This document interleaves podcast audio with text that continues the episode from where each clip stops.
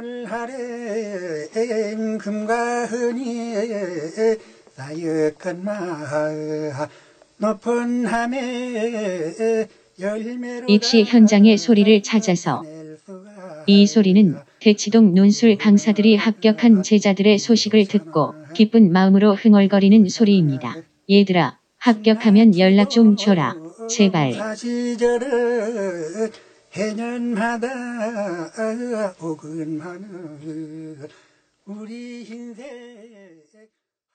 아, 저희가 작년 이천십칠 학년에서 논술 전형 이야기를 쭉 들으면서 어, 어떤 학생들이 선, 선, 성공할 수 있었고 어떤 학생들이 논술에서 좀 어, 최근에 잘 대처할 수 있는지 뭐 이런 얘기들을 한번 해봤습니다. 첫 번째 공통적으로 얘기 들었던 말씀 나눴던 게 뭐냐면 요즘 문제가 쉬워졌다. 어, 그래서 어, 차라리 조금 오랫동안 준비하면서 어, 사고력 자체를 좀 유연하고 창의적으로 만들 수 있는 학생들이 가장 유리한 거고 거기에 플러스 알파로 표현력이나 이런 데에 대한 어떤 디테일까지 훈련을 많이 한 학생들이 확실히 합격 확률이 높다 이런 얘기 해주셨고요. 그리고 이제 전략적인 측면 아까 원, 원장님께서 선택과 집중을 해주셨던 측면 얘기해 주셨고 임쌤께서도 이제 내신 뭐 삼 등급, 오 등급대 아이들이 어, 수능 최저 맞춰서 논술로 성공한 사례들 그리고 어, 성원쌤 같은 경우도 어, 아이의 문, 그 뭐라고 해야 될까요? 어, 능력, 유형, 예, 예. 약간 성향에 아이의, 맞춰서 그렇죠. 아이의 성향이 맞는 대학 선택을 통해서 한번 어, 성공했던 사례들을 쭉 얘기를 해주셨습니다. 이런 얘기들이 또 올해 반복될 것 같아요. 이천십팔 학년도 입시에도 논술 전형이 있습니다. 다만 꽤 많은 변화가 있다고 저는 판단이 됩니다. 일단 첫 번째 변수가 고려대학교가 뿅 하고 사라졌고요. 그 고려대 논술 특강 준비하시고 계신다고 권 원장님. 추억의 논술 하면서 아. 아, 농담이고요. 어쨌든 고대가 사라졌고요. 그리고 영어가 수능 절대평가로 바뀌면서 논술에 있어서 첫 번째 관문이었던 수능 최저학력 기준에 상당한 변화가 있었습니다. 이 두 가지 큰 변화 때문에 이제 입시 현장도 약간 변화가 있을 것 같은데요. 어, 올해 좀 논술 준비하는 학생들의 전반적인 특징에 대해서 뭐 좀 간단하게 설명해 줄 수 있습니까? 어, 일단은 그 학생부 종합전형이 늘고 있고 늘고 있다는 걸 알고 있고요. 네. 그래서 논술 전형을 전략적으로 보면 지금 아이들 올해 작년보다 내신이 논술 전형 지원자들이 내신이 더 안 좋아졌어요. 무슨 이야기냐면 학생부 종합전형으로 더 많이 쏠리고 있다는 이야기고요. 아, 좋은 내신을 가지고 있는 네. 아이들이. 그러니까 구멍이 생기고 있습니다. 그러니까 논술 전형에서 내신이 영향을 끼쳐요. 문제가 쉬워지니까. 그러니까 작은 내신들이 영향을 끼친다라고 음. 아까 우리가 분석을 했었는데 그러면 이제 거꾸로 내신이 좀 좋은 친구들이 지원을 하면 작년이나 재작년보다는 조금 더 수월하게 들어갈 수 있는 전형이 되고 있다. 아, 그렇게 생각해 볼 네. 수도 있겠네요. 보통 이제 논술을 하면 내신 안 좋은 아이들이 가는 그렇죠. 전형이라고 이게 알고 있고 요즘 뭐 내신 이 등급대 아이들 뭐 삼 등급 초반까지도 학생부 종합은 기본으로 그렇죠. 쓰지 않습니까? 종합을 기본으로 쓰고 그럼 수시 카드는 여섯 개밖에 되지 않고 예. 상위 대학에서 전형이 또 어머니들께서 이해를 하시고 계시겠지만 이제 한 개 대학이라고 하더라도 전형이 조금 세분화되어 있거나 반영 비율이 다르면 공교육 시행법에 의해서 다르게 지원할 수가 있어요. 네. 그러니까 연세대학교는 특기자 전형, 언더우드 전형, 그리고 학생부 종합 전형, 교과 전형 네 가지를 동시에 지원하고 어. 논술 카드까지 지원하면 연세대학교 다섯 개 전형 지원 가능하잖아요. 네, 가능합니다. 예, 그러니까 네.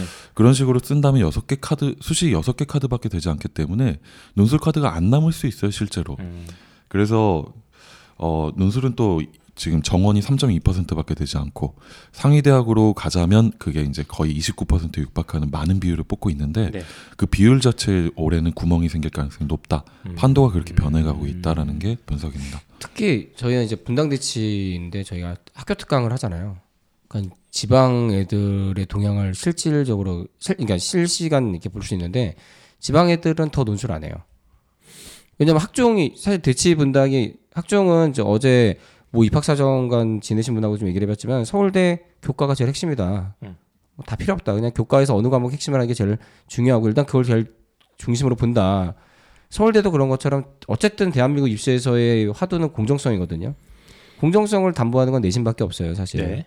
그래서 지방 애들이 내신이 좋잖아요, 대신에. 네. 서울권 애들보다. 지방 애들은 학종사, 논술이 이게 보통 많죠. 그러니까 더 논술에 관심이 없고 더 대비를 할 인프라도 많이 없거니와 음. 또 자기 의욕도 안 생기죠. 그러니까 요약을 해보면 논술에 대한 관심이나 그 준비하는 학생들의 숫자가 뭐 작년 대비 또 사, 오 년 전 대비 현격하게 떨어지는 추세인 것 같다. 네, 저는 그렇다고 봅니다. 아, 원장님 어떻게 하십니까 이제? 그래서 지금 독서실로 보냈어요. 이거 얘기하면 안 되는데 어쨌든 이제 어쨌든 준비하는 학생들이 그만큼 줄어들고 있고, 특히 이제 내신이 어, 학원이나 뭐 논술 배우겠다고 찾아오는 학생들의 내신도 확실히 떨어지고 있다 점점. 그렇죠. 음. 그러니까 고대가 폐지한 게 또 컸죠. 음. 유인이 확 떨어졌잖아요. 그러니까 물론 네. 구술을 열심히 준비하려면 논술적 능력이 기반이 돼야 된 건 사실이지만, 사실 구술이 또 일 차를 합격해야지 또 네. 자기들이 치를 수 있는 시험이다 보니 아무래도 논술보다는 준비하는 여러 가지가 좀 떨어질 수밖에 없죠. 그럼 바로 이어진 질문으로 넘어가겠습니다. 고대 논술이 올해 이제 싹 없애지 않았습니까? 그래서 그렇죠. 약 천 명 이상의 최상위권 지원할 수 있는 논술 파이가 사라졌는데, 이게 지금 논술 전형의 전체적인 판도에 어떤 영향을 미칠 수 있다고 생각하십니까? 분석은 예. 임쌤이 잘합니다. 예. 이게 그 촉각을 곤두서야 될 일이에요. 어떤 전형이 갑자기 모집 인원을 두 배로 증대시키는 거는 거의 보기가 힘들거든요. 네. 근데 올해 고려대학교가 팔백에서 천오백 명으로 늘어났고요. 그러면 고려대학교에 간섭효과가 있는 학교들이 성균관대학교, 서강대학교, 중앙대학교, 한국외국어대학교, 이화여자대학교 등에서 예. 학생부 종합전형이 전년도에서 합격되는 인원들의 마지노선이라고 할 수 있는 그 라인보다 조금 더 내려갈 것입니다. 당연한 거죠. 예, 당연하죠. 네. 고려대학교에서 흡수를 하니까요. 그만큼. 천삼백인가가 늘었을 거예요. 네. 다 합치면 제 기억에. 그래서 무, 저는 문과만 봤을 때. 네네. 아 네네. 문과만? 네. 자연계만, 자연계까지 네. 합산하면 문과, 이제 많이 늘어나고요. 자연계, 문과, 이과 다 합치면 천삼백인가 천오백인가 그 사이였던 것 같은데 합, 학종 합격 인원이 그만큼 뛰었고요. 그렇죠. 참고로 이게 어느 정도 인원이라면 서강대학교가 수시에서 전체로 뽑는 인원이 천팔백 정도거든요. 네. 그러니까 학교 하나가 더 생긴 거죠. 학생부 그, 종합전형에서. 그렇죠. 예. 학교가 고려대학교만 하는 학교가 하나 더 생겼다라고 볼 수도 있는데 네. 특히 이게 굉장히 의미가 있는 게 고려대학교가 전형이 단순화됐어요. 맞습니다. 오히려 더. 그래서 네. 학생부 종합전형에서 다각도로 그 학교를 지원해 볼 수 있는 기회가 없어요. 음.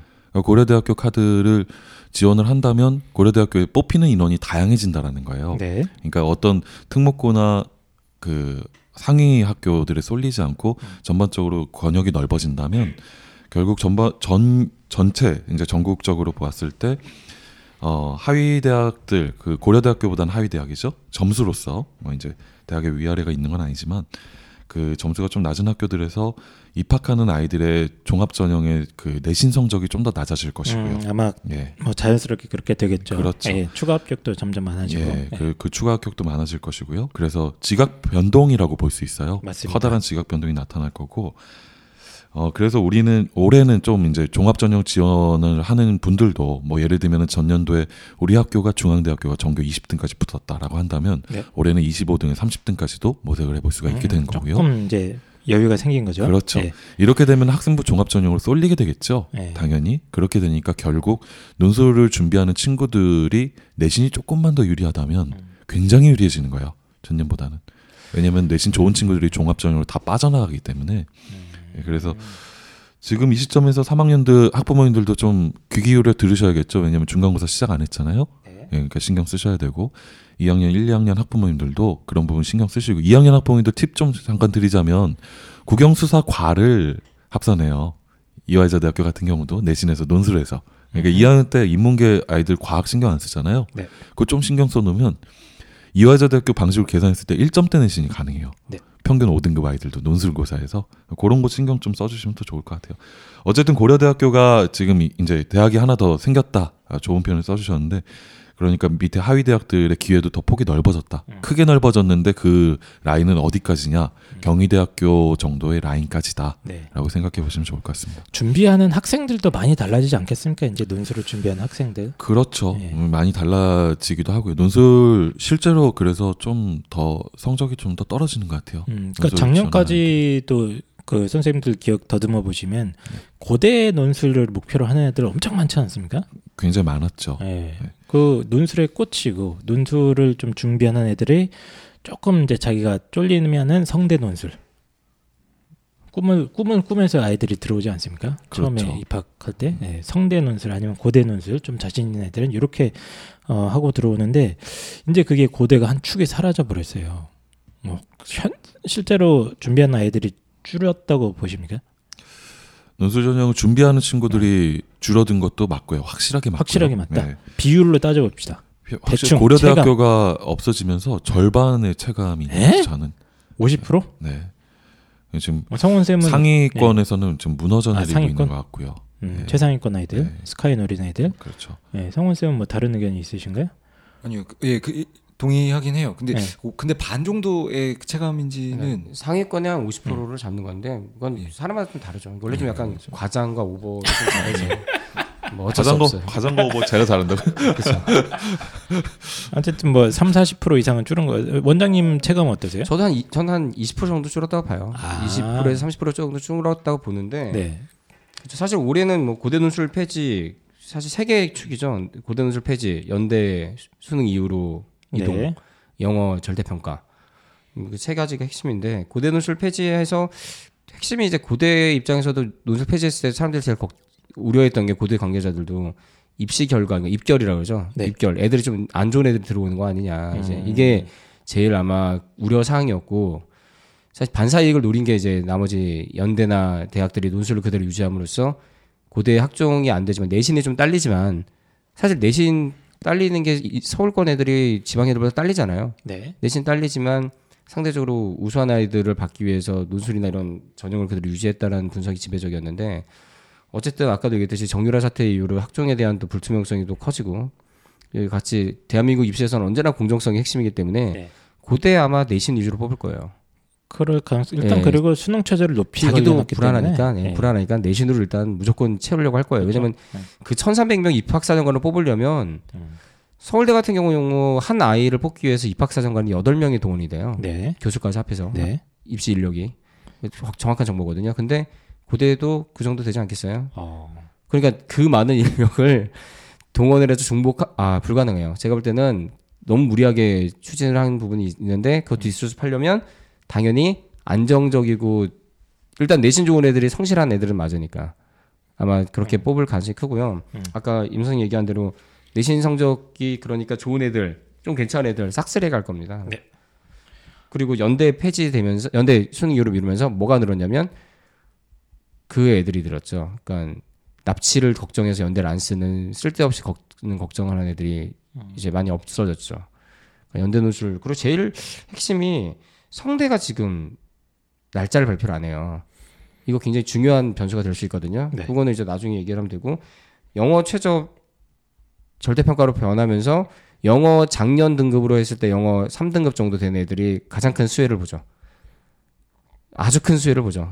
그래서 그건 나중에 말씀드리, 다시 이따 말씀드리겠지만 뭐 그런 정도의 상황이 아마 어쨌든 뭐 진행이 될 겁니다. 종합해보면 애들이 줄었고 내신 좋은 애들이 점점 논술 시장에 안 들어오는 게 큰 대세가 돼버렸는데 그렇죠. 이게 오히려 약간 빈틈이 생길 수 있다 이런 분석이신 거잖아요. 빈틈이 생겼죠. 네. 빈틈이 생겼고요.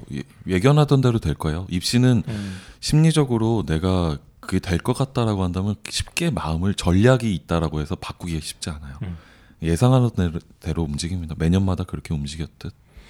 음, 알겠습니다. 사실 저도 이제 올해 쭉 보면서 오히려 올해 같은 경우는 논술이 이게 재미 볼 수 있는 전형이다 이런 생각을 좀 했었거든요. 좀 재미 볼 수 있을 예, 것 같아요. 그래서 네. 특히 제가 이제 저도 주목하고 있는 게 수능 최저학력 기준이 변화한 겁니다.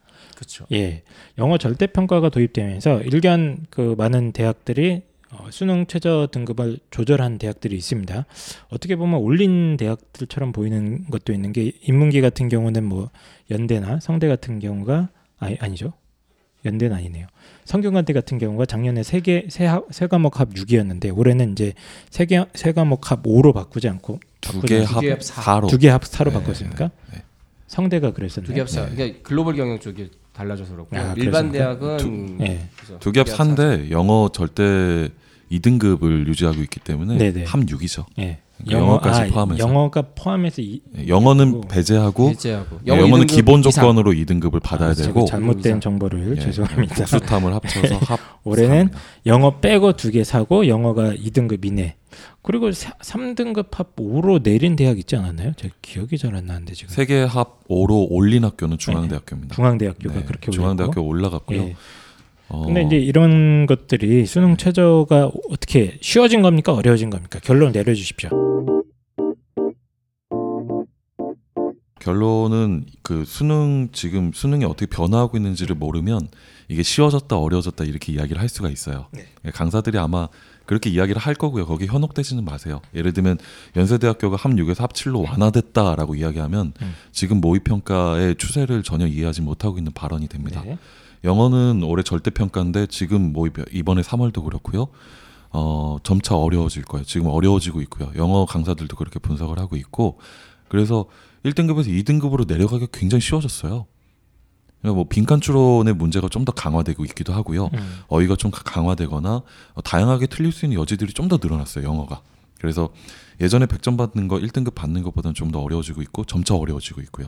연세대학교만 먼저 놓고 보자면 합칠인데 음. 영어 이 등급을 전제해서 국어, 수학, 탐구 하나, 탐구 두 개가 다 충족돼야 칠이에요.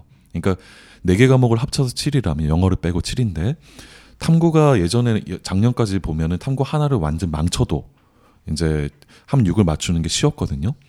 근데 탐구까지 합쳐서 합칠을 만들어야 되는데 분석해 보자면 그게 쉬운 일이 아니에요. 왜냐하면 지금 탐구가 좀 더 쉬워지고 있기도 하지만 재수생이 몰리고 있기 때문에 뭐 예를 들면 두 개를 틀렸는데 삼 등급이 될 수도 있거든요. 네. 탐구 두 개 과목에서 두 개씩 틀려서 네 개밖에 안 틀렸는데 두 개 합쳐서 삼 등급 삼 등급이면 연세대학교 지원이 불가능해집니다. 음. 그래서 실질적으로는 이게 절대 쉬워졌다라고 이야기를 할 수는 없어요. 연세대 같은 경우는 그렇죠. 음. 그럼 중앙대학교로 눈을 돌려볼게요. 중앙대학교는 합육에서 합오로 올라갔어요. 네. 근데 합육이었을 때 최저 충족률이 삼십 퍼센트밖에 안 됐습니다. 네. 올해 합오로 올라간 게 명백히 어려워졌어요. 네. 그래서 올해 충족률은 이십 퍼센트로 웃돌게 될 거예요. 그러니까 어, 근데 그 어차피 영어가 포함이 되니까 여기는 네. 크게 그렇게 어렵다고 보지는 않는데 저는. 근데 합 오가 오라는 게 이제 전국적 중앙대학교에서 발표하기에는 합 육도 그렇게 어려운 건 아니었거든요. 실제로. 근데 최저 충족률 중앙대학교 라인에서는 이 충족률이 이제 삼십 퍼센트밖에 안 된다는 거예요. 그러니까 올해는 합 그 합 오는 이제 어, 최저 충족률 이십 퍼센트로 떨어뜨릴 것이다. 음. 다만 중대는 탐구 하나밖에 반영 안 하지 않나요? 예, 탐구가 매년마다 하나라서 아마 예. 그렇게까지 차이가 날지 모르겠지만 예. 예, 어쨌든 만만치 않아진 건 사실인 부분이 있죠. 음, 알겠습니다. 다른 학교들 같은 경우에는 크게 변동이 없다라고 보시면 돼요. 그러니까 영어 절대평가가 들어온 게 지금은 하나의 기회죠. 영어를 못하는 친구들한테. 그러니까 변동이 없다 하면 예를 들면 이화여대 같은 경우에 작년에 이제 세계 영역 등급 합 육이었는데 올해도 똑같거든요. 네네. 근데 이제 영어가 절대평가 돼버리면 이건 이건 노다지 아닙니까 지금? 음 최저, 그런 부분에서 최저가 네. 완화됐다라고 생각될 수 있는데 네. 실제 아이들이 그 영어를 맞출 때는 생각만큼 십일월달에 그렇게 절대 등급을 내가 원하는 만큼 맞추는 게 음. 쉬운 일은 아닐 것이다라고 감히 조심스럽게 예견해 봅니다. 예, 제가 좀 덧붙이고 싶은 게 있는데요. 예. 그 영어 관련해서 그 실제 이번 모평에서 구십 점 이상이 구 퍼센트 정도 나올 거라고 예측을 한 기사를 봤어요. 그리고 실제 수능에서 일 등급이 아니라 실제 수능에서 작년 작년 수능에서 구십 점 이상 맞은 아이가 팔 퍼센트예요. 네. 그러니까 영어 난이도는 사실상 거의 유사하다. 네. 문제는 더 살짝 어려워질 가능성도 있고 한데 어쨌든 대체로 유사 유사했다. 그렇게 가정할 때 절대평가의 경우에는 등급을 일 등급이 구십 점까지이고 그 다음에 팔십 점까지이고 그쵸? 칠십 점까지니까 실제의 예전 이 등급 그러니까 지금 삼 등급을 지금 이 등급을 맞아도 옛날 수능으로 삼 등급 정도의 맞습니다. 그 퍼센트가 네. 나오죠.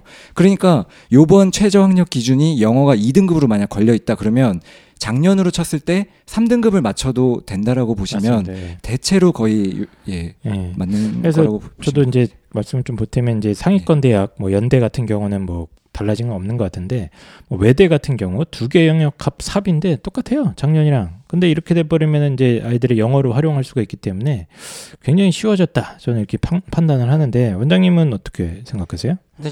이거는 정확히 말하면 영어 실력에 따라서 쉬워진 애가 있고 어려워진 애가 있지 음. 않을까요? 그러니까 쉽게 해서 영어 일 등급 받던 애들은 큰 혜택을 못 보는 케이스고. 음. 근데 이제 뭐 제가 말씀드리고 싶으면은 뭐 아주 상위권 대학이 아니라 이제 중경외시 경희대 뭐 이하 라인부터는 거의 수능 최저가 거의 똑같습니다. 작년이랑 큰 변동이 없기 때문에 제 판단으로는 어 작년도 대비로 논술에 접근하기가 훨씬 쉬워지지 않았나. 전반적으로 좀 쉬워진 경향이 분명히 있는 건 사실이고요. 예. 근데 이게 수능 체제가 강화된 대학은 예를 들어서 동국대, 세종대, 숭실대 정도는 수능 체제가 저희가 강화됐다고요. 예, 맞습니다. 예를 들어서 세종대 같은 경우는 작년에 두 개 등급 합 오였거든요. 네. 그러니까 저희 사탐 두 과목 평균으로 해서요. 그러면 버려지는 과목들이 있어도 되는데 음. 올해는 세 개 등급 합 육인데 맞습니다. 영어가 포함돼야 돼요. 네. 훨씬 어려워졌다고 네. 봐야 되죠. 그러니까 대학들이 좀 달라진 경우는 좀 그게 있는데 대체적으로 완화됐다고 보는 게 제 음. 생각이긴 해요. 저도 그렇게 생각해요. 왜냐면 아까 임 선생님이 탐구 영역 얘기했는데 그건 굉장히 직접 문제를 풀어본 사람들만 얘기할 수 있는 그 빈칸 추론 이런 얘기를 하긴 했는데 예. 실제로 사탐이 어렵죠. 근데 어쨌든 합사 칠은 탐구가 일일이 만약에 나오는 게 어렵긴 한데 어쨌든 일일, 이삼이 연대를 지원 가능하다는 얘기거든요. 아, 연세대학교. 예. 그렇죠. 그러니까 그게 학생의 특성마다 좀 약간 다른 부분이 있을 것 같아요. 그래서 어쨌든 간에 뭐 이걸 다 떠나서 올해의 핵심은 영어 이 등급과 탐구 일 등급이 모든 최저의 음. 메인 될 거예요. 네. 그러니까 영어 이 등급과 최저, 그러니까 탐구 일 등급만 달성을 하면, 두 개의 일 등급을 달성하면 네. 국어 수학 합 오가 나오니까 한마디로 국어하고 수학 중에 하나를 일 등급 맞고 하나를 사 등급을 맞아도 연대, 이대 스크린단 뭐 다 지원이 가능해요. 음, 그렇죠. 예, 그러니까 그냥 메인이 영어 이 등급과 사탐 일 등급 두 개예요. 그래서 제가 생각하기로는 어쨌든 올해 그 수능 최저가 완화되는 대학들이 꽤 있습니다. 예, 아이들 입장에서는 영어야 어쨌든 뭐 하면 이건 노력하는 만큼 점수가 어느 정도 나오기 때문에 이제 영어 같은 경우는 이 등급만 맞춰놓으면 뭐 나머지 과목 하나에서 이 하나만 어떻게 맞추면 어. 경희대, 외대권도 지원이 가능해지는 그런 사당, 상황까지 왔기 때문에 요거는 좀 이제 그 많은 논술 전형에 관심 가지신 분들이 꼭 확인을 하셔야 될 것 같아요. 논술, 그러니까 수능 최저가 많이 바뀌었다. 그렇죠. 그러니까 하나만 네. 더 얘기하면 최저가 완화됐다는 얘기는 그만큼 논술로만 뽑는 가능성이 커졌다는 얘기죠. 네. 최저로 걸러내진 애들이 그만큼 맞습니다. 적어지니까요. 예, 그것도 감안을 하셔야 되는데 그럼 이제 본격적으로 올해 논술 준비하는 전략적인 부분과 논술 준비 방법에 대해서 좀 얘기를 해볼 건데요. 자. 아, 논술 전형의 전략적 가치에 대해서 한번 얘기를 해보겠습니다. 아, 쉽게 물어보겠습니다. 올해 입시에서 논술 전형 누가 준비해야 되는가? 제가 뭐 말씀을 드려보자면 아까 그 수능, 최, 내신이 아주 좋은 경우에 사실은 논술 전형이 좀 필요가 없지 않느냐라는 견해도 있을 수 있는데 저는 약간 그렇지 않다라고 보는 편이에요. 왜냐하면 그 일단 전국 고교 수가 인문계 고가 약 한 천오백 개 교 정도를 잡을 수가 있어요. 거기에 네. 특목고를 조금 더 추가할 수 있겠죠. 근데 제가 생각을 해봤는데 내신, 그러니까 교과 플러스 학생부 종합 전형으로 뽑는 게 약 열 개 교가, 상위 열 개 교가 약 한 만 육천 명 정도 되는 것 같아요. 그렇게 쳤을 때 그 일반계 고가 그냥 단순 계산으로 만약 나눠 가진다면 사실상 전교 일 등급 그죠? 십 등 내외가 되어야 그 안에 열 개 교 안에 들어갈 수가 있는 건데 음. 저는 근데 실제 전교 십 등 이내면은 공부를 상당히 잘하는 아이들이고 교내에서도 괜찮은 아이들이에요. 네. 근데 그 아이들이 사실 뭐 대학의 수준을 딱 나누려고 하는 건 아니지만 사실 건대, 동국대, 홍대 요 정도 라인을 갔을 때 저는 눈높이에서 약간의 괴리가 생길 수 있다라고 생각이 들어요. 음.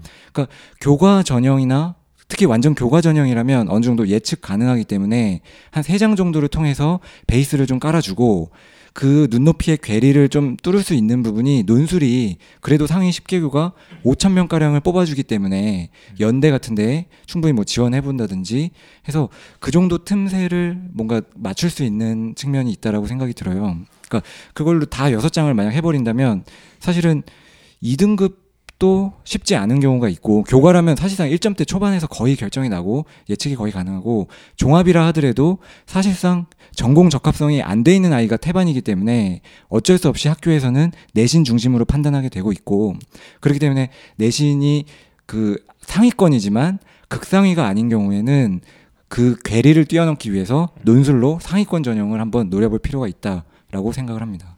음, 알겠습니다. 네. 어쨌든 뭐 논술 전형 원래 안정적으로 지르는 카드는 아니고 이제 좀 도박적이라고 해야 되나? 좀 하여튼 도전적인 방법인가? 인 거죠. 예. 논술 예, 논술 여섯 장을 쓰는 경우가 아니라면 다른 것과 병행될 경우에는 거의 다 예, 사실은 도박적인 느낌이 있죠. 예. 어쨌든 도전적인 선택을 할 때 내신이 좋아도 어차피 일 점대 후반 일, 일반고 해봤자 잘 가야 건국대거든요. 예. 그러니까 이런 친구들도 어, 아예 이제 성균관대 이상의 어, 뭐 중앙대 이상의 학교를 도전하는 데 있어서 의미는 있을 것 같다 이런 얘기 해주신 것 같고요. 어, 또 다른 분들 일단은 그 지역을 나누고 내신을 나누고 생각을 해야 돼, 해봐야 되겠지만 그냥 나누지 않고 간단하게 정리해드리자면 예, 예, 예. 어, 내신이 뭐 일, 이점대 위에 있는 친구들 같은 경우에는 올해 좋은 기회가 생긴 거예요. 연세대학교, 성균관대학교 그 논술고사에서 좀 좋은 기회가 생겨 있으니까 연세대학교는 어. 일정이 뒤로 이동해서 기회가 네. 생긴 거고요. 그다음에 성균관대학교는 지금 일정이 조정이 되어 있지 않은데 원래 성균관대학교 직후였는데 만약에 어, 이런 것들은 팁이지만 시월 달로 연세대학교가 가지고 있었던 위치로 성대가 이전하면 성균관대학교는 기회의 땅이 됩니다. 그런 부분을 아, 좀 모색해 보시는 거 아주 중요하죠. 그러니까 성대가 그런 도박적인 선택을 할까요? 그러지 네. 않으면 이제 수능 이후라면 네. 뭐 당연히 그러면 두 번째 피해 학교는 이제 서강대학교가 될 텐데 어떻게 될지는 모르겠습니다. 고대가 빠져나간 네. 틈으로 도망가지 않을까요, 성대가? 어, 어떻게 될지 네. 모르겠습니다. 그렇게 되면 더 좋죠. 뭐 다행히 음. 더 좋게 되는데 시월 달로 이동하면 잘 보시고요. 그다음에 중앙대학교 같은 경우가 그 애매한 점수를 지금 받고 있는 그런데 좀 어느 정도는 학생부 종합전형에서 좋은 성과를 기대하기 힘든 친구들 같은 경우에는 올해 여전히 기회의 땅이에요. 그러니까 최저가 높아지고 있으니까 최저가 오히려 강화된 학교다. 그렇죠. 그러니까 음. 최저 충족률이 낮아진다는 이야기는 경쟁률이 뚝 떨어진다는 이야기예요. 그렇죠. 실제 경쟁률이. 음. 그런 기회를 좀 모색해 보시고요. 그다음에 중하위권 학생들 내신이 지금 좀 낮다. 예를 들면 사점대 걸쳐져 있거나 그것보다 좀 더 낮은데 모의 성적도 제대로 안 나온다라고 하면 올해 모색해봐야 될 게 굉장히 중요합니다. 이게 경희대학교 같은 이제 내신을 많이 보는 학교들도 어, 내신 낮은 아이들이 작, 작년도에 이제 합격한 사례들이 많았지만 특히 올해 덕성여대나 한국산업기술대학교에 학교들이 지금 들어가잖아요. 예, 신설이 됐죠. 예, 네, 전년도 같은 경우 이제 어떤 일이 벌어지냐면 음. 여학생들 같은 경우에 지원할 대학이 많진 않아요. 애매한 내신의 그 모의고사 성적에서 예를 들면 평균 삼 등급을 받는다, 삼, 사등급을 받는다라고 하면 서울여자대학교를 지원을 했어야 되거든요. 전년도에 네. 이게 최저 충족 최저가 이제 낮기 때문에 이런 학교가 이렇게 들어오게 되면 그 학교랑 같이 일정 겹쳐 있는 다른 학교들이 구멍이 생겨요. 음. 그래서 올해 이 학교들 덕성여대 한국산업기술대학이 들어올 때 이 일정 때문에 또 다른 학교들의 영향이 생기기 때문에 꼭 논술을 지원할 때 그 일정의 전략 같은 것들도 확보를 하셔야 된다는 거고요. 이거는 아까 원장님이 말씀하셨던 내용이랑 일맥상통하는 거죠. 입시 카드를 지원해 줄 수 있는 곳을 찾아라. 네. 또는 아마 그런 것들을 좀 전략적으로 준비를 해라. 이거 아이들이 할 수 없어요. 그러니까 학교 선생님이나 또는 어머니들께서 직접 하시거나 좀 입시 판도를 읽으신 다음에 좀 현명하게 지원을 해보시는 게 좋을 것 같아요. 알겠습니다. 어, 뭐 권 원장님은 뭐 짧게 얘기하면 예. 아까 대부분 다 같은 얘기라서 저 특별히 더 얘기할 건 없고 아까 입시 카드 얘기 말씀드렸는데 보통 수시 컨설팅을 하고 논술로 할 때 사실 영향력을 끼치는 게 논술 실력, 그 다음에 아이들의 수능 최저 점수, 그 다음에 내신, 그 다음에 일정, 그 다음에 또 고려해야 될 게 상대적인 아이들의 성적 성취도들이거든요. 경쟁자들. 그런 것들 다 고려해서 결정해야 되기 때문에 어머님들이 원서 쓸 때는 정말 음. 그냥 저기 학원, 그러니까 논술학원을 믿을 수 있는 데라든지 아니면 그 학생이 그 논술 실력을 잘 알고 있는 사람이라든지 그리고 또 주변에 대해서 잘 알고 있는 것을 선택을 해서 잘 생각을 하셔야 될 겁니다. 그리고 음. 당연히 논술은 저기 아이들이 준비를 많이 안 하기 때문에요. 그리고 네. 준비를 해도 많이 안 하기 때문에 상대적으로 준비한 학생들은 무조건 유리할 수밖에 없는 전형인 건 사실입니다. 음, 알겠습니다. 어, 지금 펜타 선생님한테 문자가 왔는데요. 어, 펜타 선생님이 어, 정신 차리라고 어, 논술에 너무 목숨 걸지 말고 어, 수능 최저나 열심히 맞추라 어, 이런 말씀 어, 보충해 주셨고요. 어, 논술 선생님들께서 생각하는 논술 전형 준비 방법에 대해서 원래 이거는 작년에 저희가 자세하게 얘기를 했어요. 근데 이제 어, 올해도 이천십팔 학년도 논술을 준비한 학생들을 위해서 좀 한 말씀씩 해주십시오. 어떻게 준비해야 되는가? 이 시기별로 나눠서 좀 말씀을 드리면 좋을 것 같아요. 네. 이제 들으시는 분들이 굉장히 다양하시더라고요. 뭐 초등학교 아직 다니고 있는 학부모님들도 들으시고 예, 예. 계시고 입시왕을 예. 중학생 학부모님들도 계시고 고등학생들도 계시는데 예, 초등학생도 듣고 있습니다 지금. 네, 예. 초등학생도 듣고 있으면 얘들아 이거 끄고 가서 놀아라 밖에 나가서 어, 그때는 놀 때다. 그리고 중학생 중학생 학부모님들부터 좀 말씀드리자면 어, 책을 읽고 공부하는 것들을 재밌게 만들 수는 없어요. 갑자기. 음. 하지만 아이들을 보면 되게 안타까운 거예요. 요새는 학원 가서 논대요. 학원, 학원 안 다니면은 밖에서 놀 데가 없대요. 아이들이 다 학원 가 있으니까. 그래갖고 어, 아이들, 중학생 아이들, 이제 고등학교 막 들어가는 이제 중삼 아이들이나 중이 아이들을 딱 데리고 상담을 해보잖아요. 그러면 너 책은 좀 안 읽니? 그럼 책을 좋아하는지도 모르겠대요. 음. 읽을 기회가 없답니다. 그래서 집에는 그런 부모님들을 모셔놓고 어떤 책들이 있습니까라고 하면 그 책들이 다 좀 어려운 것 같아요. 음. 뭐 예를 들면은 제가 어, 추천해드릴 만한 좋은 책들은 뭐 이런 것들이 있어요. 어, 얼마 전에 어떤 친구한테도 추천했었는데 음, 맥심. 어, 그 마틴 가드너의 이야기 파라독스 같은 책들. 그러니까 맥심 아닙니까? 맥심. 아, 맥심. 군대에서 이제 군대에서 어, 제가 커피로 오인해 갖고 그 흔히 떠도는 이야기 있잖아요. 예. 그 커피 잘못 사. 저 제가 그거였어요. 있습니다. 커피 사가갖고 맞아 죽을 뻔했었는데. 네. 어쨌든 뭐 여담이고 이제 돌아와서 예. 얘기하자면 마틴 뭐요? 마틴 가드너 이야기 파라독스 같은. 마틴 가드너의 네, 이야기 파라독스. 무슨 책입니까 그거? 그 이제 그거는 이제 파라독스. 그러니까 그 안에 뭐 집합의 모순이라던가 음. 모순의 여러 가지 뭐 수학적이거나 철학적인 또는 명제와 관련한 것들을 음. 그림으로 가지고 가드너 씨가 이렇게 이야기를 했어요. 어, 그래서 모순의 여러 가지 모순들. 그렇죠. 우리 뭐 신문 만평 보면은 네 네 개 그림 연속으로 되어 있어서 이렇게 네. 만평하는 것처럼 그런 식으로 재미있게 풀어놨는데 그런 재미있게 좀 접근할 수 있는 것들. 뭐 예를 들면은 어. 과학 만화 같은 것들도 괜찮고 네. 그래서 지식의 폭, 생각하는 사고의 눈. 같은 것들을 좀 확대해주는 시기가 중학생이어야 된다라는 생각이에요. 이야기 파라독스. 아, 예, 이 책을 제가 지금 그 홍보하는 것 같은데 책을, 이 책을 저는 아무 관계 없는. 아니 제가 그 책을 꼭 보내주고 싶은 분이 한 분 계셔서 아. 지금 저 삼성동에 갓 들어오신 분 있지 않습니까?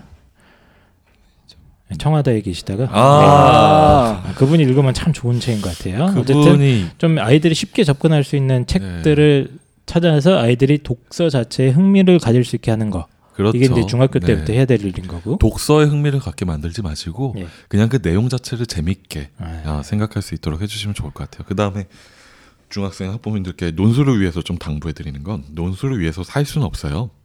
고등학교 내 전형이 이미 논술로 전형 결정되어 있는 아이들은 없잖아요. 네. 학생부 종합 전형이든 뭐든 해야 되는데 일단은 대학에 한번 손을 잡고 가보세요. 목표가 없어요. 애들 고등학교 아이들을 이렇게 놓고 보면은 음. 너 꿈이 뭐니? 그러면 선생님 저는 꿈이 없어요. 이렇게 이야기를 하거든요. 음. 꿈을 만들어주는 시기였으면 좋겠다라는 음. 생각이에요. 좀 당부를 해드리고 싶고. 임, 임쌤은 저기 꿈이 뭐였습니까? 고등학교 때, 중고등학교 때. 저도 저도 알고 보면 대학 가서 좀 음. 네, 제가 잘하는 것들이 무엇이다라는 걸 알게 됐던 것 같아요. 어. 근데 사실 저는 꿈이 없어도 살 수 있는 전형이었어요. 왜냐면 음. 수능 공부만 잘하면 들어갈 그렇죠? 수 있는 네. 전형이었고. 어 그래서. 그랬는데 지금은 아이들 종합 전형이고 그 종합 전형은 사실 꿈이 있어야 되는 그렇죠. 전형이기도 하고요. 네. 어쨌든 네. 아이들한테 목표 의식과 뭐 동기를 부여하기 그렇죠. 위한 시도들 네. 그런 것들에 대한 사고가 또 책을 읽고 흥미를 갖게 된 게 나중에 논술에서 정말 효과를 많이 거두게 되니까 이렇게 좀 생각하시면 좋을 것 같고요. 고일, 이 아이들 같은 경우에는 이제 논술고사를 따로 준비를 한다는 게 고이 때는 고일 때 음. 같은 경우에는 종합 전형을 가지고 폭넓게 준비를 하면서 책을 읽고 기본적인 입문도서 같은 것들을 읽어보면 좋은 도움이 될 것 같고요. 이 학년 때로 접어들면은 좀 어려운 독서를 가지고 논술이랑 병행해 주는 게 가장 좋아요. 고전 독서, 입문 고전 독서는 종합 전형에서도 활용이 될 수가 있고요. 논술고사에서도 활용이 될 수가 있는데 어, 가령 예를 들자면 플라톤의 어, 사상 같은 것들, 예를 들면 정체, 우리에게는 국가로 더 많이 알려져 있는 정체 내용들이 열 번 이상 출제가 됐어요. 고전 지문에서. 음. 논술 지문으로 그렇게 그렇죠. 많이 나왔습니까? 논술고사에 출제가 됐던 게 오. 같이 출제가 많이 됐던 게 뭐 맹자. 근데 맹자가 집필한 책들이 여러 개가 있기 때문에 네. 사실 맹자로만 보자면 폭넓게 보자면 그것도 열 번 이상 출제가 됐습니다. 아, 그렇습니까? 그런 인문고전이나 인문사회학 고전, 뭐 예를 들면 음. 푸코의 책이라든지 뭐 우리 감시자 처벌 같은 거 읽으면 재밌어요. 사실 학부모님들도 읽으면 재밌는데 그런 진짜요? 책들 재밌어요. 왜냐하면 처음부터 굉장히 자극적이거든요. 네. 첫 장을 넘기자마자 고문부터 시작을 하니까. 네, 고문 장면 네. 읽고 그 뒤로는 지루해서 못 읽겠던 데잖아요. 어, 근데 네. 이제 뒤로 읽어나가면서 우리가 어, 예전에 어른들한테는 좀 재밌을 수 있죠. 우리가 겪어왔던 역사 반추나 우리 인생을 반추해 볼 수 있는 내용들이 좀 여러 개가 있어서 네. 아이들한테는 어렵다면 그거를 재밌게 설명해 줄 수 있는 곳에다. 아 그럼 잠깐만 선생님께서는 네. 수업 시간에 이런 거 갖고 수업하나요? 논술 수업 때? 그렇죠. 플라톤 가지고 보면은 오. 그 읽어보면 진짜 어려워서 어른들 잘 못 읽어요. 고의수. 그렇죠. 근데 고의수. 아이들이랑 네. 같이 수업하면은 아이들은 재밌어요. 재밌게 만들어주는 거죠. 처음에는 되게 어려워하는데. 어떻게 뭐 그 팬티만 입고 수업하십니까? 아 그러면 재밌어 하겠습니까? 들어와 쇼를 한다, 노래를 부른다고, 춤을 춘다고. 그런 아이들은 트라우마겠죠. 어, 근데 그, 이제 그 어려운 예를 들면 재밌게. 그 그 소크라테스의 네. 그 쪼잔함 같은 것들을 이야기를 해본다든지 이거 읽어보면 알 수 있어요. 얼마나 쪼잔했는지. 어, 그런 네네. 것들을 뭐 이야기를 한다든지 하면서 네. 이렇게 논의하고 나가면 그리고 이제 주변의 사례나 이런 것들을 같이 이야기를 해보면서 논의를 네. 전개하면 애들이 재밌어하고 음. 그런 것들이 논술의 기본 소양이 될 뿐만 그렇죠. 아니라 네. 종합전형에서의 기본적인 소양이 되기도 하고요. 맞습니다. 아이들이 되게 피상적인 독서를 많이 하잖아요. 그렇죠. 그렇죠. 네. 그런 것들도 좀 폭넓게 만들어주는데 도움이 네. 될 수 있을 것 같아요. 그 학교 아까 외대부고 같은 거 말씀해 주셨는데 그런 네. 학교들이 보통 이런 식으로 이런 시간을 줍니다. 아이들이랑. 그런 학교는 건드릴 필요가 없어요. 그런 학교는 잘하고 있으니까 네. 사실 이제 조금 더 전공과 심화된 연관되어 있는 독서 같은 것들을 해보는 게 더 좋을 것 같고 네, 어, 지금까지 이제 네. 임재관 선생님께서 아주 교과서적이지만 애들이 가장 하기 싫어하는 그러니까 학부모님 들으시는 학부모님들이시라면 그런 부분에 생각을 좀 기울여라. 네, 맞습니다. 이게 정답이고요. 예, 어떤 사고력 발달, 뭐 논리적인 사고력, 뭐 창의적인 상상력 이런 걸 기르는데 독서만큼 좋은 게 없기 때문에 자꾸 이걸 반복해서 아, 많은 전문가들이 공통적으로 이야기를 하는 거죠. 자, 이제 고등학교 삼 학년으로 넘어가겠습니다. 지금까지는 다 쓸데없는 얘기였고 이제 당장 입시에 발등에 불 떨어진 이 학생들. 청취 이 부분은 이제 대상자를 제안을 할게요. 지금 논술을 준비하는 학생들입니다. 학생들에 대해서 삼 학년 네, 이야기를 해드리고 싶어요. 우리 학생들이라면 지금 이거 여기 입시항을 들으면서 촉각을 곤두세우는 이유는 내가 지금 혼자서 논술을 어떻게 해야 될까라는 고민에 휩싸였기 때문일 것 네, 같아요. 어머님들도 그렇겠죠. 그렇죠. 네. 근데 올해 지금 여러분 그, 들으신 학생들이라면 어, 기출문제를 풀어서 준비하는 거는 좋은 연습이에요. 그리고 기출문제에 대한 답은 거의 대부분의 학교가 구비를 해놓고 있고요. 모르면 프라임리더스 카페만 하더라도 이거 뭐 들어온다고 홍보는 아닌데 뭐라고요? 프라임리더스 논술 카페가 있어요. 아, 저희 프라임리더스 학원의 네네. 네이버 카페. 네, 네이버 네. 논술 카페에만 들어가도 최근 삼, 사 년간의 답이 들어가 있어요. 네네. 그러니까 그 답을 가지고 공부를 해볼 수 있겠죠.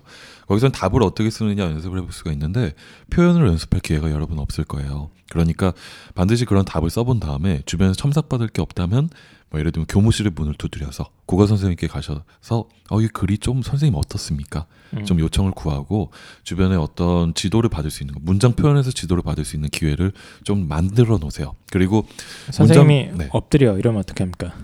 그러면 엎드리신 다음에 일어나셔서 다시 물어보세요. 이게 글이야 이러면서 아, 너 공부나 해. 네, 그, 그래서 그렇게 조금씩만 연습을 하세요. 많이 투자하는 거 아니에요, 여러분. 조금씩만 투자를 하시고 그 투자가 장기간 이루어져야 돼요. 이 칠월달 이후에 내가 글쓰기를 좀 올리겠다라고 하면 그건 잘 안 돼요. 음, 음. 답을 쓸 수 있는 능력은 단기간 안에 될 수 있어요. 그런데 사고할 수 있는 기본적인 사고력과 글쓰기 자체의 능력은 글이 문법적으로 틀리지 않기는 한 달 안에 될 수 있어요. 그런데 이 친구의 글은 유려하다. 이거는 한 달 안에 될 수가 없어요. 음. 그러니까 장기간 연습을 해봐야 되고 그런 것들은 지금 시작해 하셔야 됩니다. 지금 삼월달. 지금 삼월달인데. 네. 지금 당장 네. 어, 꺼내놓고 내가 지금 뭘 연습해야 될지 모르겠어요, 선생님. 그러면 제가 그 답변도 해드릴게요. 음. 어, 여러분이 좋은 글들이 주변에 있을 거예요. 근데 내가 그 글도 모르겠다라고 한다면 르몽드 디플로마티크 같은 우리 잘 알려져 있는 그 월간 지 있잖아요. 그 신문 같은 것들. 르몽드 디플로마티크 같은 그런. 디플로마티크. 네. 그 뭐 뭡니까? 우리 요새 주변에 일반 교고등학교만 돌아다녀도 학교에 하, 학급마다 배치되, 비치되어 있는 경우도 많더라고요. 여성 중앙 뭐 이런 겁니까? 여성도. 아, 프랑스의 인문 사회 신문이에요, 사실은. 네, 맞습니다. 그, 네, 사상지인데 네. 사상 개간 개간지가 아니고 월간지죠. 네. 월간으로 이제 나오는데 우리나라에서 번역을 해서 아. 이제 나와요. 그럼 이제 그런 걸 구해서 네, 그 구해서 따라 쓰기만 해도 아주 좋은 도움인데. 네. 필사죠, 필사. 뭐, 뭐 기름 종이 같은 거 구합니까, 그럼? 아, 그러면 이 그 글씨체를 따라하는 건데 그러지 마시고 그냥 내용을 처음엔 한번 베껴 써보세요. 아, 그냥 좋은 문장의 그렇죠, 구조, 그렇죠. 어떤 표현력의 세련됨 그, 이런 걸. 그게 바로 효율적인 공부예요. 금방 금방 표현력이 늘어날 아니, 수 그 있어요. 아니 그 작가분들도 이렇게 네. 뭐라고 하죠, 그거를 뭐 연습하는 게 있는데 이렇게 베껴 쓰는 거. 그렇죠. 그, 필, 필사라고. 그 예, 필사 연습은 문해창작과에서 예. 많이 하시죠. 예. 그 중세 교육기관을 담당하고 있었던 그 수도사, 수도원에서도 네. 그 교수님들이었던 그 수도사들이 많이 하셨던 방법이 필사잖아요. 오래된 방법이에요. 공부를 할 때. 그런 필사 같은 방법들을 좀 병행을 하시면 좋을 것 같고요. 여러분, 네. 삼 학년 학생들. 그 다음에 어, 올해는 빈틈이니까 학부모님들께 좀 말씀드리자면 전략을 잘 짜세요. 그 카드를 한두 개 정도는 비치해야 될 올해인 것 같아요. 이천십팔 학년도 논술 카드에. 지금 학생부 종합전형으로 쏠려있는 친구들도 이게 기회니까 특히 음. 내신이 좋은 친구들이라서 종합전형에 카드를 쓸 거라면 논술 카드는 기회의 땅입니다. 네. 좀 지원을 해보시고 이 영어가 절대 이 등급으로 변해있기 때문에 이 부분에서 이제 우리가 조금 그 최저가 낮았던 친구들이 올해 지원해볼 수 있는 폭이 넓어졌어요. 맞습니다. 그러니까 어떤 학교를 지원해야 되는가는 그 친구들의 경우에는 어떤 학교가 아니라 어떤 학과를 지원해야 되는가, 어떤 날짜에 지원을 해야 되는가라는 구체적인 전략으로 눈을 돌릴 때입니다. 그래서 그런 부분은 좀 상담을 받아보신 다음에 전형을 이제 결정을 해보시는 이런 현명한 눈이 또 필요한 시기, 시대다, 시기다라고 네. 이야기를 해드리고 싶어요. 알겠습니다. 어, 뭐 학원의 선택이 좀 어렵다면 아까 엠쌤이 말씀해주신 대로 이제 첨삭할 수 있는 기회를 스스로 만드는 방법. 특히 이제 선생님들을 활용하는 그렇죠. 게 제일 좋겠죠. 네. 학교에서 계신 선생님들한테 엎드려 그러면 잠깐 엎드렸다가 뭐 잠깐 이렇게 도움을 요청하는 방법도 있고 또 한 가지 얘기해 준 게 좋은 글들을 한번 직접 한번 따라 써봐라. 네. 네. 역사가 오래된 검증된 방법이기 때문에 네. 이런 것도 다 훈련이다. 이런 얘기 해주셨고요. 그리고 이제 전략적인 선택에 있어서 올해가 이제 바뀌는 첫 해가 보통 이제 빈틈이 백 퍼센트 생기죠. 그렇죠. 올해는 네. 크게 빈틈이 생길 겁니다. 네. 올해가 뭐 그 입시기관들에서도 조금씩 얘기는 하고 있습니다만 생각보다 많이 바뀝니다. 어, 특히 논술 같은 경우는 어, 수능 최저도 많이 바뀌었고 고대 논술 폐지로 인해서 오히려 이제 관심이 좀 많이 줄어들었거든요. 그렇죠. 이럴 때 바로 빈틈이 생기는 겁니다. 그렇죠. 그래서 이제 이런 거를 전략적으로 활용한다면 어, 괜찮은 음, 쏠쏠한 재미를 볼 수 있다. 아, 이런 얘기 해주셨습니다. 성원쌤 뭐 어떻게 준비해야 되는가에 대해서 덧붙여 주실 말씀이 있습니까? 아, 예. 그럼 뭐 간단하게만 말씀드리면 저는 올해 이제 편입 학원에서도 대학생들 글을 이렇게 편입 논술을 지도하면서 대학생들 글을 봤는데 제가 그때 하나 깨달은 게 대학 수준이 우리가 상상하는 것보다 굉장히 낮은 아이들이 편입 준비를 해요. 특정 대학을 언급할 수는 없지만 굉장히 힘든 상황에서 하는데 아, 어떤 대학이에요? 예를 들면 뭐 나사렛대라든지 뭐 네. 예, 아. 대불대라든지 뭐 이런 식으로 아, 편입을 예. 준비하는 학생들 예. 지방에서 예.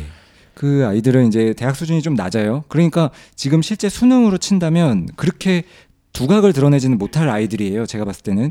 그런데 이제 연대랑 경희대에 편입 논술이 있기 때문에 이제 연대랑 경희대 문제를 시켜보면 제가 고삼 학생들 문제도 다 시키거든요.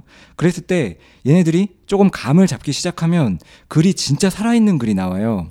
그럼 왜 그런가? 왜 그런가 생각해봤는데 얘네들은 경제학이라든지 경영학이라든지 인문학이라든지 자기 기본 사고의 틀이 있어요. 그 프레임으로 문제를 풀기 때문에 풀어나가기가 쉬운 거예요. 음. 근데 이제 삼 학년 아이들은 아직은 그 전공이 없는 거예요.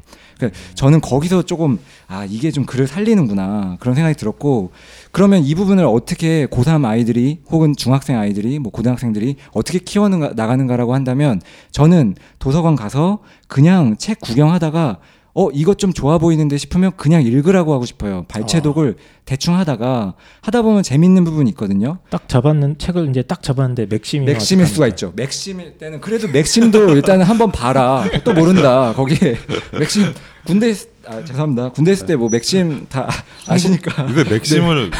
이게 들으시는 학부모님들이 아실까요? 그렇죠. 학부모님들은 모르지 않아요. 맥심. 그 또 다 아십니다. 그런 거. 아버님들도 예. 모르시죠. 아버님들이 더 잘 알죠. 수익을 아, 네이버 검색어 일 위 되는 거 아닙니까? 어머, 네. 어, 어머님들 몰래 이렇게 예. 어쨌든 그런 네. 책도 괜찮다. 예, 아무 책이라도 일단 봐서 거기서 가지를 좀 쳐나가라. 그렇게 음. 권하고 싶어요. 그러다 보면, 그러니까 우리가 결혼 이렇게 딱 얘기, 뭐, 화두가 던져졌을 때 생물학 좋아하는 아이들은, 어, 호르몬의 뭐 어떤 차이에 따라서 사랑을 과정을 뭐 거친다. 음. 법에 관심이 있다면 이건 하나의 계약이다. 뭐 경제학적에 경, 관심 있는 아이들은, 아, 이거는 일종의 뭐 트레인, 트레이드이다. 뭐 거래이다. 뭐 그런 식으로 생각을 할 거라는 거죠. 인문학 아이들은 사랑으로 생각할 거고. 근데 이제 그런 틀을 하나라도 정확하게 갖고 있으면, 아까 원장님께서 말씀하셨던 자기 색깔 드러내기에 확연히 좀 유리한 면이 있고 음. 이런 틀을 그 억지로 주입받기는 어렵고 자기가 원래 쓰던 걸 쓰는 경향이 있거든요. 네네. 그러니까 좋아하는 쪽에서부터 하나하나 그냥 좀 확장을 해 나가기를 권하고 싶습니다. 어, 이것도 굉장히 중요한 말씀 해주신 것 같은데 그 확실히 이제 대학 교육 받은 애들이 조금 낫잖아요. 예, 그게 네. 미묘한데 그 참 맞습니다. 예, 예. 그러니까 어, 일종의 이제 발달이 된 거죠. 그 친구들이 뭐 대학에서 공부를 했든지 안 했든지 간에 네. 뭐 어쨌든 뭐 강의도 듣고 뭐 과제도 해야 되고 하면서 이제 발달이 된 것 같은데 그런 과정을 고등학교 때 조금 해놓는다면 이건 학생부 종합전형에도 당연히 도움이 되고. 예, 그러네요. 지금 예, 예 저도 생각해 보니까 도서관 같은 데서 자기 흥미 가는 분야에 대해서 아주 기본적인 서적에서부터 조금 이제 관심사를 넓혀 나가다 보면 아이의 어떤 어, 사고력과 글쓰기 능력도 자연스럽게 발달되지 있지 않은가 뭐 이런 얘기 해주신 것 같습니다. 원장님 뭐 해주신 말씀? 전 짧게 끝내면 일단 학생부 종합하는 아이들은 뭐 내신 당연히 열심히 해야 되고 독서 잘해야 돼요. 그러니까 독서가 의외로 교수들이 되게 중요하게 보는 어, 당연하죠. 파트입니다. 예. 그러니까 독서를 질을 되게 더군다나 이번에 학생부 기재 방향씩 바뀌면서 제목밖에 못 적잖아요. 그렇죠. 음. 그럴수록 더 독서의 차원이 다른 독서를 하는 노력들을 이런 것들이 필요할 거고요. 분명히 왜냐면 제가 교수라도 학교에서 수상을 몇 개 한 것도 중요하지만 실제로 애가 혼자서 얼마큼 문제를 해결해 나갔느냐 이런 것도 굉장히 중요해 볼 텐데 그 문제 중에 하나가 독서가 될 겁니다. 그리고 신문, 어머님들한테 말씀드리는 거는 신문 되게 도움 많이 돼요. 진짜로. 근데 신문을 종이신문을 사주세요. 종이신문을 구독을 하시는 게 전 좋을 것 같아요. 그러니까 인터넷은 디지털 문화하고 아날로그 문화의 차이가 디지털은 결과만 나오지만 아날로그는 체계를 볼 수 있거든요. 그러니까 종이신문은 지면마다 이게 어떤 식으로 구성이 되고 어떤 흐름이 있는지를 한눈에 볼 수 있는데 디지털은 그냥 인터넷 찍어가지고 볼 수밖에 없잖아요. 근데 종이신문이 있어야지 확실히 편하게 볼 겁니다. 음, 볼만한 신문이 요새 뭐, 뭐, 뭐 있죠. 경향신문 있어요? 괜찮지 않아요? 예, 노동신문도 있고요. 아니 저는 개인적으로 만약에 뭐 평양에서 택배 배달도 됩니다. 이거 따지면 조선일보하고 경향신문 경향신문은 그 컬럼들이 좋은 글들이 많고요. 음. 조선일보는 글 자체를 워낙에 잘 쓰니까 그 기자들이요. 네. 그리고 이제 그 다음에 이제 나머지 논술이야 뭐 지금 쭉 얘기했으니까 그 두 가지를 좀 많이 신경을 써라. 근데 아이들은 요즘 이제 신문을 다 네이버 신문으로 알고 그렇죠. 있지 않습니까? 그러니까 안 좋죠. 그러니까 되게 안 좋아요. 그러니까 저도 일하면서 웹서핑하면서 그 신문들 인터넷으로 많이 보는데 음. 인터넷 신문들은 기사의 그 자극적인 글 위주로 볼 수밖에 없잖아요. 네. 근데 종이신문은 훨씬 더 많은 글들을 좋은 양질의 글들을 많이 볼 수 있는데 그게 매일매일 쌓이면 큰 음, 힘이 맞습니다. 됩니다. 예. 세 분 선생님께서 지금 거의 두 시간 넘게 쭉 떠들으셨고요. 원래 권 원장님께서 분명히 저한테 아, 약 사십오 분 전에 자기가 가야 된다 해가지고 막 난리를 치셨어요. 빨리빨리 시작해야 된다고 나 가야 된다고. 그래서 제가 가라고 그랬거든요. 근데 끝까지 안 가고 지금 한마디라도 더 하고 싶어서 아, 나와 계십니다. 어쨌든 귀한 시간. 이분도 지금 지금 상태가 안 좋아요. 에, 다 피곤하시고 자기 일 때문에 바쁜 일정 중에서도 어, 아주 귀중한 시간을 내주셨습니다. 어, 작년보다는 조금 이제 편한 방식으로 얘기를 하려고 올해는 좀 시도를 해봤는데요. 어, 청취자 여러분들 좀 귀중한 정보 얻어가셨으면 좋겠고요. 마지막으로 어, 각자 돌아가면서 청취자분들한테 한마디씩 하고 방송 마무리하도록 하겠습니다. 예. 오늘 재밌게 하려고 했는데 역대급으로 지루해진 방송이 아닌가 싶습니다. 아, 참 이게 참 쉽지 않네요. 옛날에는 아니랬는데. 아, 재밌었습니다. 왜 그러셨어요? 아, 예. 아, 네. 어쨌든 뭐 들어주셔서 감사하고. 어, 원장님 잠깐 나가 계실 동안에 빵빵 터졌습니다. 아, 그래요? 예. 뭐, 앞으로도 또 기회 되면 좋은 정보를 가지고 더 최대한 재밌게 한번 얘기를 해보겠습니다. 예. 여러분 올해 성공하셨으면 좋겠어요. 오늘 입시왕 재미없게 만든 원흉은 저죠. 아, 뭐 재미없다 그럽니까? 예. 아, 죄송합니다. 하, 입시 대하면 항상 진지해지네요. 저 항상 이렇게 진지한 사람은 아닌데요. 어, 예, 수업 시간에는 팬티 입고 수업하신다고. 네. 아, 아니에요. 아, 저 빵 터전. 네, 죄송합니다. 그 어, 열심히 하시고 사실 전략이다 주변에서의 뭐 사례다 이런 것들이 있다라고 해서 우리가 막 그 요령 있게 머리를 굴려, 굴려갖고 그거에 맞게 어떻게든 한번 대박을 터뜨려보자 이런 것보다는 이거 우리 결국은 학생으로서 대학의 승부를 보는 거기도 하지만 학생으로서 하나의 성장이잖아요. 그러니까 성장한다라고 생각하면서 어, 그 고집 있게 그리고 강단 있게 공부를 쭉 진행하는 사람들이 결국 성공하는 것 같아요. 그러니까 그렇게 좀 차분하게 올해를 보내시면 좋겠습니다. 지나간 어제 신경 쓰지 말고 다가올 내일 때문에 불안해하지 말고 내가 오늘 하루 충실하게 살았는가 그 부분에 대해서 고민을 하면서 하루하루를 견디지 말고 즐겨보세요. 고생하세요, 여러분. 아, 예. 저도 뭐 마지막 당부 말씀을 간단하게 드린다면 그 혹시나 해서 드리는 말씀인데 그 자기 색깔 드러낸다고 해서 답안에 어떤 표식을 한다든가 하트를 음. 그린다든가 그러면 큰일 납니다. 그런 거는 아니고요. 아니 뭐 색깔을 일곱 가지 예. 색깔로 쓰면 안 됩니까? 글을? 아, 예, 그러면 안 되고요. 절대 안 되고요. 아, 절대 안 됩니다. 이거를 이상한 표시하거나 뭐 감사합니다라든지 꼭 붙고 싶습니다. 뭐 패기를 보여준다든가 이런 걸로 하시면은 바로 탈락이기 때문에 그렇죠. 정말 꼭 당부의 말씀드립니다. V 표시도 안 됩니다. 아. 뭐 별표라든지 다 안 돼요. 그러니까 글만 쓰셔야 돼요. 하트도 마침, 안 됩니까? 하트 안 됩니다. 하트 절대 안 되고요. 마침표 대신 하트. 아, 그건 알겠습니다. 예, 안 됩니다. 예, 그 부분 말씀드리고 싶네요. 네, 알겠습니다.